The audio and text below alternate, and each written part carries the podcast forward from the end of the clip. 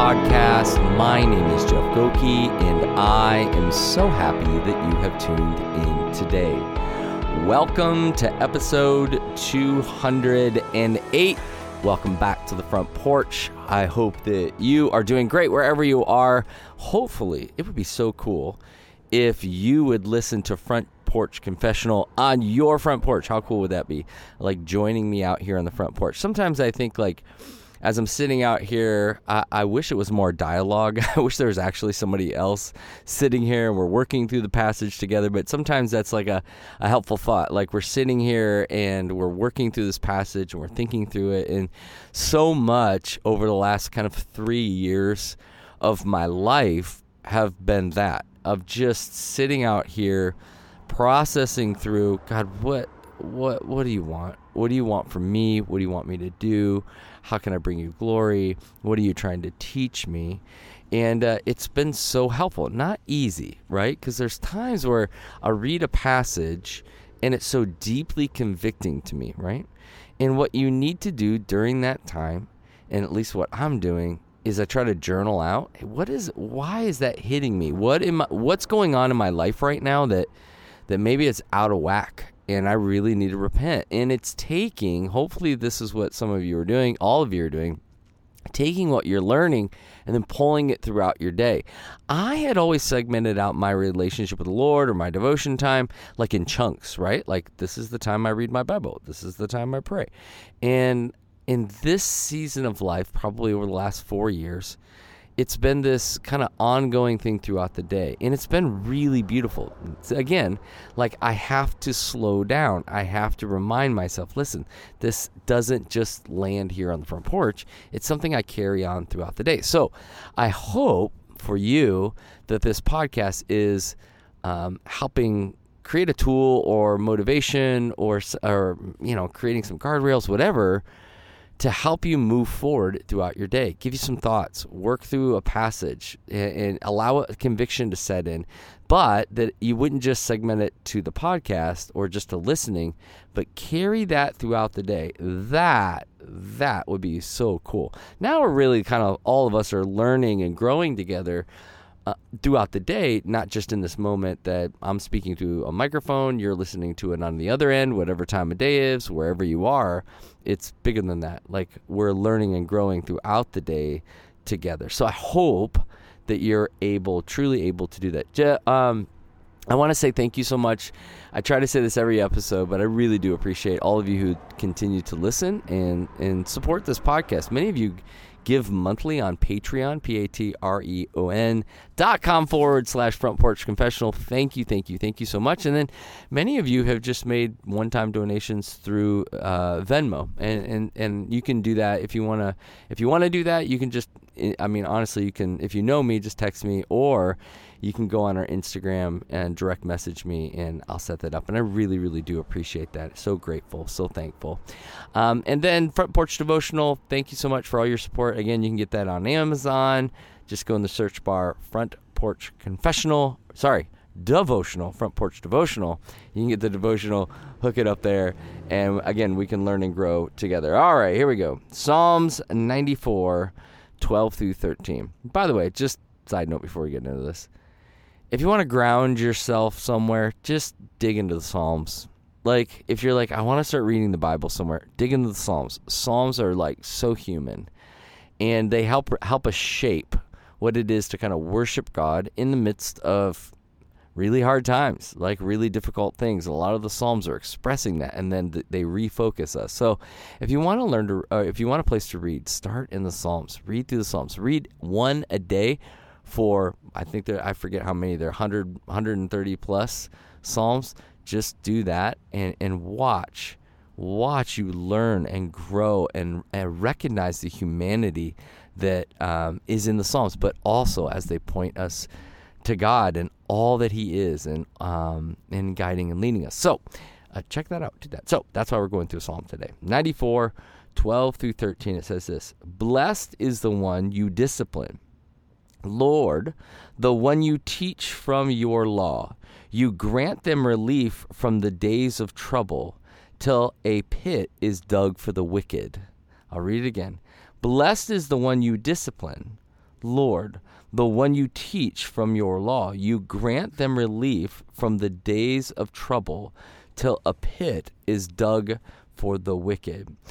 You know, a part of a part of my going through counseling and going through that whole process has been learning about areas that man I was just really rigid on or really strong on and and one of those areas eh, pertains to the way I've been parenting my kids you know I I, I grew up in a home that was a disciplinarian home and uh, and so I've kind of taken that now my I, I really believe my parents did a good job I don't feel like they ever were abusive in that um, I never felt that but I grew up in a disciplinary home. I grew up in a home where honor and respect were a big deal. So I've recognized, uh, even through a lot of the counseling, like, wow, like a lot of times I'm really hard on the kids. And I'm like, woof, is that too much? Or is it, yeah, I don't know. So I remember sitting down with Cooper and just kind of walking him through that. Hey, look, if I've ever just been like too much or hurt, I mean, if I've hurt you because of, you know, some of the things I'm saying, it's too strong, or maybe I've used, you know, harsh words or, you know, I just want you to know I'm really, really sorry. Like, I'm really trying my best to guide you and to lead you to the best of my ability so that you see Jesus. And I just don't want to be a distraction. You know, just working through that with him, which, by the way, doing that for my kids has been so helpful, not just for me, but I think for them. But Cooper's answer to me was really helpful, really surprising, to be honest. He was like, Actually, Dad, I needed that from you. I needed that strong word. I needed that you know, kind of like dad influence in my life and yes at times it's too much it's it's a lot like it's hard and i want to resist it but i don't want to run away. Like and, and you're you're challenging me and and you're holding me accountable and so i really he would say don't apologize and uh, there are things and i know that i need to apologize for it that i know i was angry and i parented out of that anger but for him his response was like no no no. Like I really appreciated it. I think it shows that you care, that you love me. And, that's what I love about this psalm. And actually, in episode 175, if you want to go back and listen to that one, I give the verse uh, right before this one, Psalm 94 11. The Lord knows all human plans, right? He knows that they are futile. So, verse 11 invites us into this idea is God knows best and then transition, the psalmist transitions into this idea that blessed is the one that you discipline. Blessed is the one that you discipline. Why? All the plans are futile, right? All our plans, uh, our human made, human intellectual plans are futile. And so, as he kind of comes in and corrects those things, blessed, blessed is those who you discipline. And I think it's so interesting, like, Uh, for the most part. I just think we hate getting punished. We just hate it, right? We we're like little children running around wanting to do our own wills and our own ways. Right? But what if we reframe discipline? Like and maybe that's discipline because I think so much of it has been abusive for many of you. And and look, if you were abused, I'm so sorry. And that was wrong. I really, really sorry. And that gave you an incorrect view of the discipline of God. You know, a lot of times that's what we do. Something gnarly happens to us, and we go, This is must be who God is, but it's not true. And so the psalmist is trying to help us understand no, there is good discipline. And good discipline, here's the reframe, is merciful. Merciful. Good discipline is merciful. And this is why the psalmist is like, you love those you discipline, right? All throughout scripture, it's talking about how God's this disciplinary, like he talks about how he's jealous, right? And how he's calling us up and out. We're called to be obedient, right? And sometimes I can feel like, whoa, that's way too much. But no, no, no, no.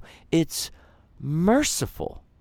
That's why it's the person who who the Lord disciplines is blessed because it's merciful. And when we think about the mercy of God, right?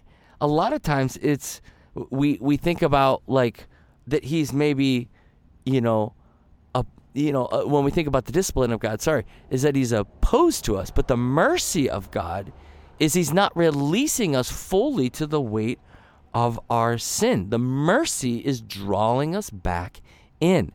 The mercy is that he hasn't let go. He hasn't rejected. He hasn't abandoned. And so he disciplines those he loves. And so our response to that is thank you. Like it's not easy, right? It's not easy. But if we can see the discipline of God as merciful, and the person who sees it, recognizes it, is blessed, that's a whole different way of living your life. Because here, in the context of this passage, the wicked, they hate. They hate discipline, right? They hate it. They hate the law. They want to do their own thing, they want to go their own way. They want to resist. Right now, we just got this puppy, right? We got this puppy. This puppy is resisting resisting discipline, right? It wants to do its own thing. It wants to pee and it wants to poop wherever it wants to go. But we know, because we care for this puppy, our family does, that if we discipline it in the right way, that this puppy will grow up and thrive in our family and thrive in the world. It's, it's we're not so different than little puppies, right? But the wicked the wicked hate discipline and they hate the law. But the righteous, the righteous love it. Those who are wanting to follow after Jesus, follow after him with all they love. They love discipline. And not love like, oh, I just love being dis-. love because they recognize they recognize it's the place where God is extending his mercy to them right? There's this passage in where where Paul is talking through and he says that, that, that, that this kind of living, this kind of thinking is foolishness to the Greeks. And essentially what he's saying is it's foolish falling being having this mentality that, that discipline is good, it, it's foolishness to those who don't want to follow Jesus. It's just foolishness. Right? Because they're like, that's ridiculous, right? And, and, and in reality, we're kind of like seen, like Christians are kind of seen as these like you know, people that are all about discipline, right? But where is it? How can we help people understand? No, this is about mercy. It's about the mercy of God extending fully to us. And where we see the fullness of this and the outcome of this, the beauty of this, is that Jesus, Jesus took on the full weight of our discipline, which was the wages of sin is death. He took on that death. He took on that full discipline, full discipline that we were supposed to wear and have. Jesus wore that. He did that. And as he dies and he resurrects, right, he releases grace. He releases us into grace. We are a people of grace, a people of mercy and what Paul would say is don't abuse grace. Live in light of it, don't abuse it. And realize that when the discipline of the Lord comes into your life in the form of conviction, it's because He loves you. He's drawing you into His heart. He's reminding you. He's reminding me to preach to ourselves, right? Jesus took the full weight of that discipline. And this discipline that He's bringing into my life is merciful. And I don't want to abuse this grace. I don't want to abuse this mercy. I want to live in light of it, right? Because it's what He's called and commissioned you and I to do. Because God's discipline directs us back to His heart, who we are, who He is in this beautiful relationship. And when we say He's a jealous God, and he disciplines those he loves and blessed or blessed is the one he disciplines it's saying this because you get to see jesus and experience the fullness of that relationship with him. When we really believe and live in light of that. Otherwise as the psalmist says no no no the pit there's a pit dug out for the wicked. And when i think about that it's like a grave. That those who resist the discipline of the Lord are just digging a grave. Because they're resisting this beautiful relationship he has for those he loves. So the question is this where are you being disciplined by God? And here's the thing do you love it? Do you feel blessed as a result of it? Doesn't mean love it like I just love being disciplined. Like love because it's pulling you back into His heart and His way for His glory. Father God, this is so challenging. It's so challenging. But we, we, as we sit down and slow down, can see that your mercy has not released us into our sinful nature. Your mercy came and your mercy died and rose again so we could have life and life to the full. So thank you so much for that. We just praise you and we worship you for that. And we want to live in light of that. So take a breath, reflect, believe God of the universe